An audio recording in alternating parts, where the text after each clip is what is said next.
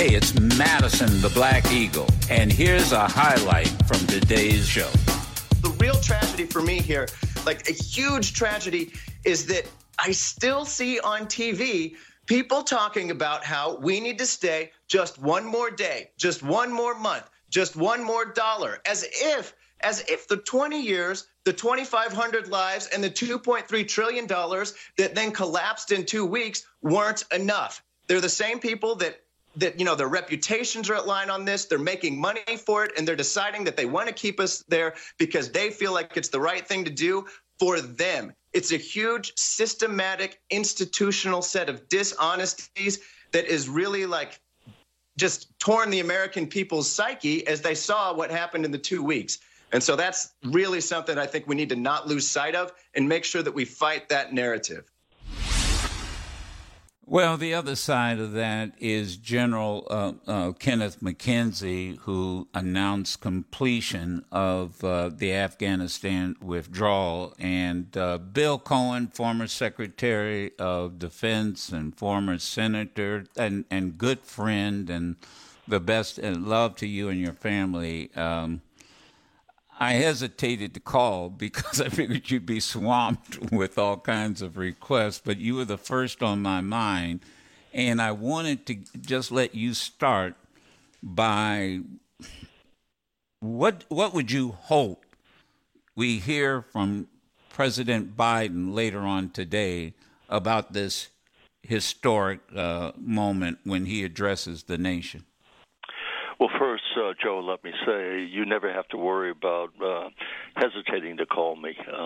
As you've indicated, we have been friends for a long time, and I admire what you do and what you say. And excuse me, anytime you need to talk to me, just pick up the phone.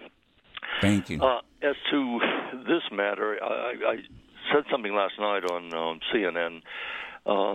I had three emotions, at least, when I saw the planes finally take off. I had relief that we got off the ground without being attacked by an RPG or some other weapon that could have destroyed the plane in the air or while taking off. I had grief in terms of watching the ceremonies at Dover. I have been there.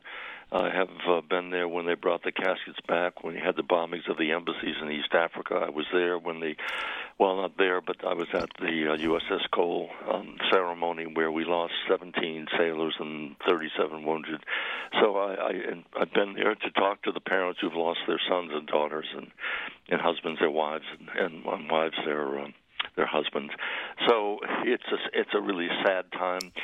But ultimately, the gratitude I had is looking at our capability, looking what we were able to do in 14 days. 120,000 people evacuated. Never before have we done that in such a period of time. So I had all these emotions, and at the same time saying this is a cautionary tale that we are not good and shouldn't engage in nation building. And I keep thinking about this in terms of Afghanistan in particular. We don't read history. We don't learn from history. There was a book written some years ago by two professors at Harvard called Thinking in Time. In other words, go back and understand what has happened historically, understand the culture of countries that you want to go to, either voluntarily or militarily, but be thinking about the history of time. And we can't change culture in a short period of time. I maintain this. If you really want to change the culture of Afghanistan, you better plan to be there 50 or 100 years. It takes that long. And it takes more than 20 years to build a cohesive fighting force in a nation that's never had the institutions of being centralized. They're basically warlords who have the power locally. So it took us, going back at the end of Vietnam, our military was at its lowest point in recent history. It took us 20 years to build back better, to use a President Biden phrase. It took 20 years to build our military back to where they were in 1996, 97, and through.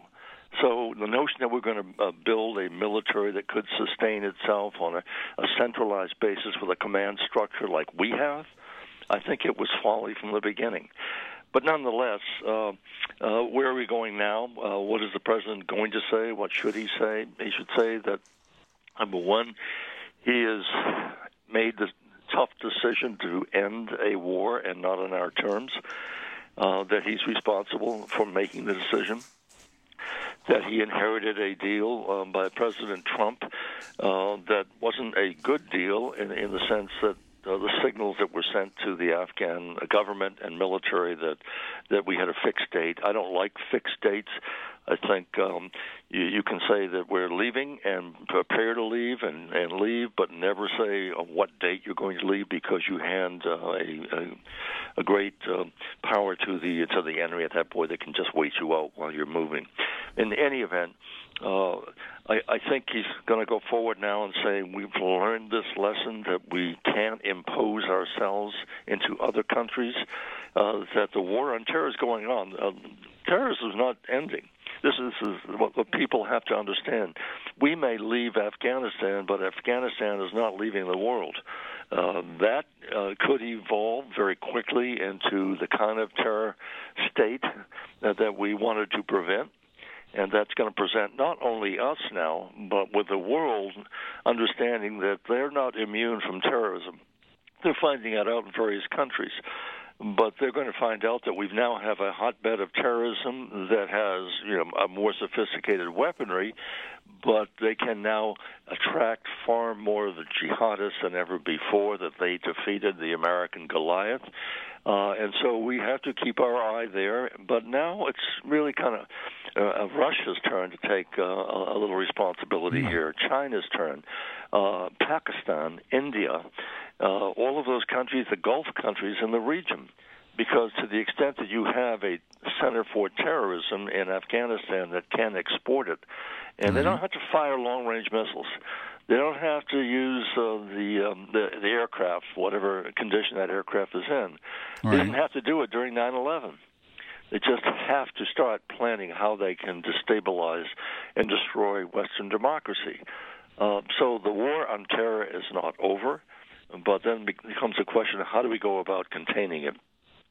It's going to be with us as long as mankind is with us. And wow. Going back historically, we talk about no forever wars. There's no forever peace. If you go back historically, take the last 4,000 years, roughly 250 years have been without war. So mankind is kind of wired for war, and that's what we've inherited in our genetic makeup. It's competition in sports, competition in business, competition in life, and that competition goes into military, because I think we're by nature we're acquisitive, we're aggressive, we're greedy as human beings, and we want power. So the goal of peace is a dream that we ought to pursue. But the fact of the matter is this war will go on as long as there are people on the planet who want someone else's land or wealth. Well, let me ask this then. Bill Cohen, then if what should then be the responsibility or the reaction of the United States, the great United States, when we see a terrorist act, and let me stick with Afghanistan. Clearly, as you say, these the ISIS-K and there are other groups. It's not just them. They as you know, and should we then as Americans or as the United States, should we sit back and say, look, that's your problem, and not act? What then should be the role of the United States if we're always going to find, terrorist attacks? Well, I think President Biden is going to say, this is what I've been urging for some time now. We must continue to engage in counterterrorism, but not counterinsurgency. We've learned a lesson that you can occupy, at whatever level, another country, and fight a long war. Long wars benefit no country that I'm aware of historically. And so people get tired of the war. They have war fatigue. You're drained of your resources. You're drained of your blood and treasure. And so what we have to do is keep a very clear eye on what is taking place. Now, President Biden said we can do it over the horizon. We've seen some example of that. As we were lifting off, moving out, we were able to locate two terrorist attacks and hit them with Hellfire missiles or other type of like drones. Drones. Yeah. Go ahead. Mm-hmm. In other words, can we continue to wage a war against terrorism when we detect that there are groups who are plotting and take them out without putting our troops at risk? Now, that's a real question. For example, are we truly out of Afghanistan? Do we have folks that are there, either Americans or American allies or those from the region who are on the ground collecting intelligence? I will tell you, Joe, when I was in the Senate, I led the effort to create the Special Operations Command. It was opposed by the Pentagon. They fought it tooth and nail. I finally was able to prevail and establish Special Operations Command. And what I had in mind was to have our soldiers forward deployed in a way to gather information, to understand who spoke the language of the country they were going to be deployed to be on the ground, to see and witness and gather information and make sure that we could anticipate where the country was going to see if we couldn't preempt it diplomatically or economically, but to understand the country. Now the Special Operations Command is the most called upon units in our force structure, basically. We've got a smaller force with big missions because people are calling upon our special forces to conduct these kind of missions. So I think the president has to say we're going to protect the American people. We're going to do it over there, but in a safer configuration with no boots on the ground, so to speak. And we're going to have a long-range capability with drones, with aircraft, with those off our ships, and being able to go after and hit these training camps if we detect them. There's never going to be a safety net that's 100% secure. And we saw that when we were moving out, we were not able to prevent that one individual from blowing himself up and killing 13 of ours and 200 Afghans. So nothing is going to be perfect, and we're going to have to continue to live with that threat. You're never going to be able to eliminate dissident groups wherever they are located in any country. So the best we can do is gather intelligence, have friends on the ground who are feeding us intelligence so we know what the threats are as they're evolving or whether they're imminent or whether we can intervene in a way with a government that understands that their rules is under threat. And I mentioned this last night on CNN. I would not be surprised if the Taliban at some point is asking Uncle Sam for help. Yeah. In other words, they now have a country that they are supposed to be able to govern. But they've got ISIS, ISIS-K, they've got Al-Qaeda. They are under attack from within. And they may actually ask Uncle Sam, saying, can you help us out with your intelligence, which we've seen how effective that can be when you just launch those strikes at those specific cars.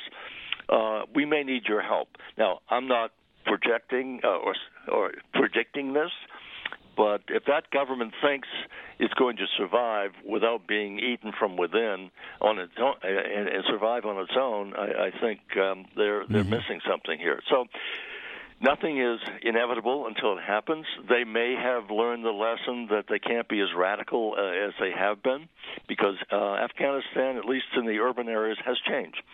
And they may find that people in the so-called Northern Alliance, which fought them in the past, is still there, and they still are resisting Taliban rule.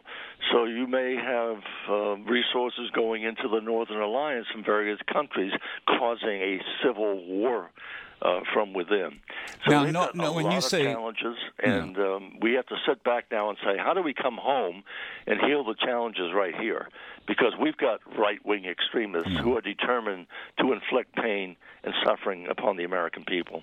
Now, when you say Northern Alliance, for my audience, say what countries are you talking about, or what groups? Afghanistan, in the northern part of the country, there's a group called the Northern Alliance.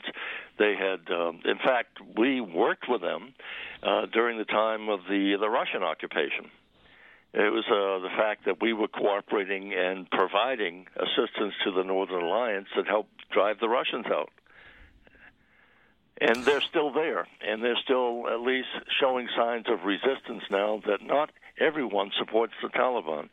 And again, it could be they support a more extreme version of the Taliban. It may be that they are just the tribal warlords who like their culture of being in charge at the local level, who have identities which they want to protect, their cultural and tribal identities from those in the surrounding areas.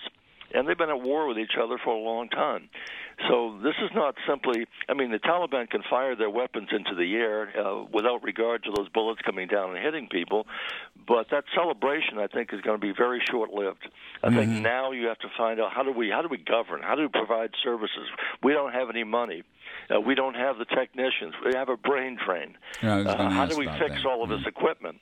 And so they've got a again, their happiness is going to be short-lived because they will have a very difficult time as they're having been invaded, not invaded. They're simply the other groups have melded now within their own government. So they won't know who to pick out, who is a friend, who's a foe.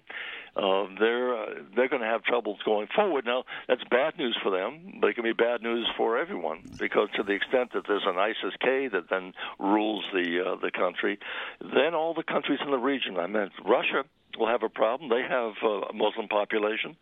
China has a Muslim population, the Uyghurs.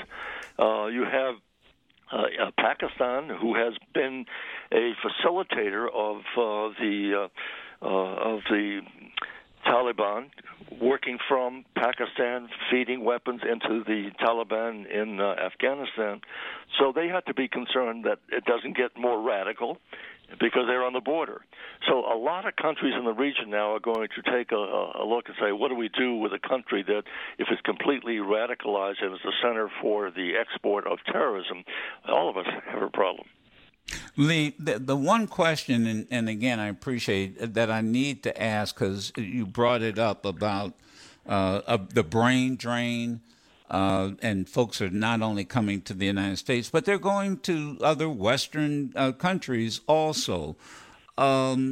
This attitude in the United States with people on the far right that we shouldn't welcome these Afghans into the United States. But something caught my attention as I was listening to you saying we need to get people who know the country.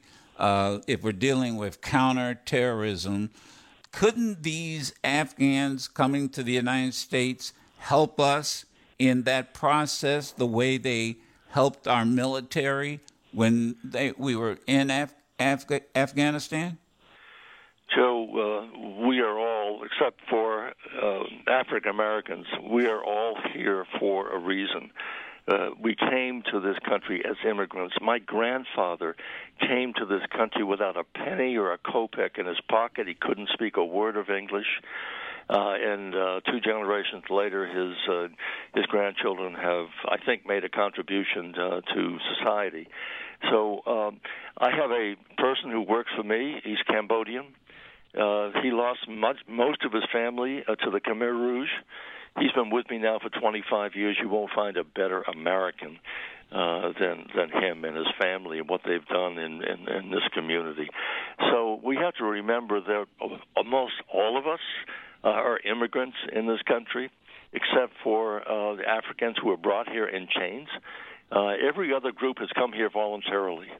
And for the far right now to say that they want to go back basically to a white America. They want to go back to an America where the white majority was able to impose their discriminatory practices on black people. And they continue to want that even to this day by denying black people the right to vote, doing everything visibly doing everything in their power to suppress the vote so that black people can't get to the polls and exercise the fundamental, what separates us from other major countries like Russia, like China, like even Turkey and others, the right to vote. That is fundamental, and they are not even hiding it anymore. They say, look, we can't win elections if everybody gets the right to vote. Therefore, let's see if we can prevent them from voting. It's open. It's not even. They don't try to hide it anymore. So this is what's taking place in this country. It is a reaction against the so-called demographic and cultural change that's taking place, and you have more people of color. Black people, brown people, Asians coming into the country who are occupying positions that were once held by white Americans, and they're seeing that, and there's fear and there's loathing. They don't want to give up that power, and so they'll do anything in their power to retain it. And that's again so obvious that we have to recognize what they want. When they talk about white nationalism, what does that mean? It means white racism. And they want to go back to the 40s and the 50s when they still had the ability to oppress, to divide, where you could live, whether you could get a loan, whether you could vote at that point. You know, think about it. From the beginning of our country, we had in our Constitution the deprivation of the right to vote for African Americans, and women. It took amendments of the Constitution, 13, 14, 15. Even that wasn't enough. So then we had to have a Voting Rights Act passed. Then we had to have a Civil Rights Act passed. And we're still not there. Now we're going back. So it's pretty clear what it is. It's a reaction to the loss of power when you find out that the myths that have been there all of these years, that black people, they really can't, they can't read, they can't write, they can't compute, they can't study medicine, they can't be quarterbacks, they can't be owners, they can't be CEOs. All of those myths are being destroyed daily, and so what people are now witnessing is, gee, if they have a level playing field, black people, brown people, Asian people, they can compete and even prevail in any occupation, any profession. Look at television every evening. Who are the doctors on television talking about the virus? They're either black or Indian or Asian or some other ethnicity. They're filling the airwaves because they have been living the American dream, saying if I work hard, if I study hard, if I get these degrees, I can be in a position to not only be professionally successful, but to make a real contribution to the country that I love. That's what we have to remember. And when you suppress that, say, oh, no, we don't want to give those people. I don't care whether they're smart or brilliant or can help save us. We don't want to have them in positions of visible power, of responsibility.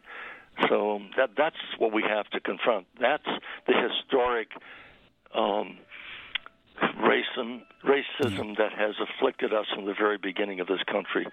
And we're coping with it today, and we're seeing that every time there's a step forward on the part of people of color, there are two steps back. And you can see that take place now. The assault upon the Hill, on Capitol Hill, who was that led by? Who was it fueled by? And these are the folks who are the far-right extremists that the FBI says is the biggest threat that we have, more than ISIS right now. The FBI says that these extremist groups are a bigger threat to us than external foes. So we don't want to come to grips with that. We keep soft-pedaling about it, and we keep saying, well, let's not look down at these folks. They almost took this government down. They came within an hour or so of taking it down, and we never would have survived. And we're on thin ice right now. We're on thin ice right now in terms of the attitudes where people try to make this point. Here we have our young men and women risking their lives in a place like Afghanistan, risking their lives to help liberate the people of Afghanistan. And over here, we won't even lift our hands to put a mask on. We won't take a needle in the arm when we know this is a way we will save thousands of people. So we've got a real divide in this country that we have to address. And all I can say is it's going to be a very rough time for the next few years. I think Joe Biden can claim credit saying, well, there's one less war we have to fight in terms of putting our troops at risk. Yeah. But we're going to have to continue to fight all of these battles. You've got four crises right now. You've got the West burning up. You've got droughts in our farmland. You've got a crisis with coronavirus, and you've got a hurricane taking place in Louisiana, Mississippi, and on top of that, you've got a racial divide. So we've got a lot to do if we want to continue to be the beacon of hope to the rest of the world, because other countries are looking at us. Russia, China, others, they're breaking open the champagne, saying, look what the United States is doing to itself. We don't have to invade the United States. It's rotting from within. And we are helping, by the way. We are filing all of these bots and all of these ads going on Facebook and others. We're helping fuel that ignorance about what the science tells us. Now, as Dr. King said, and I'll conclude with this, two most dangerous things on the planet: sincere ignorance and conscientious stupidity. Yep. And we've got to overcome both of those. We have to overcome both of those. Bill Cohen, I thank you so much. I really do. And thank you for giving me the permission to call you anytime. Joe, you know that's always there. And you're absolutely right. It is fascinating. No, we don't want them in our state. No, we don't want these Afghans in our state. But at the same time, they helped us as interpreters. They worked with us. Your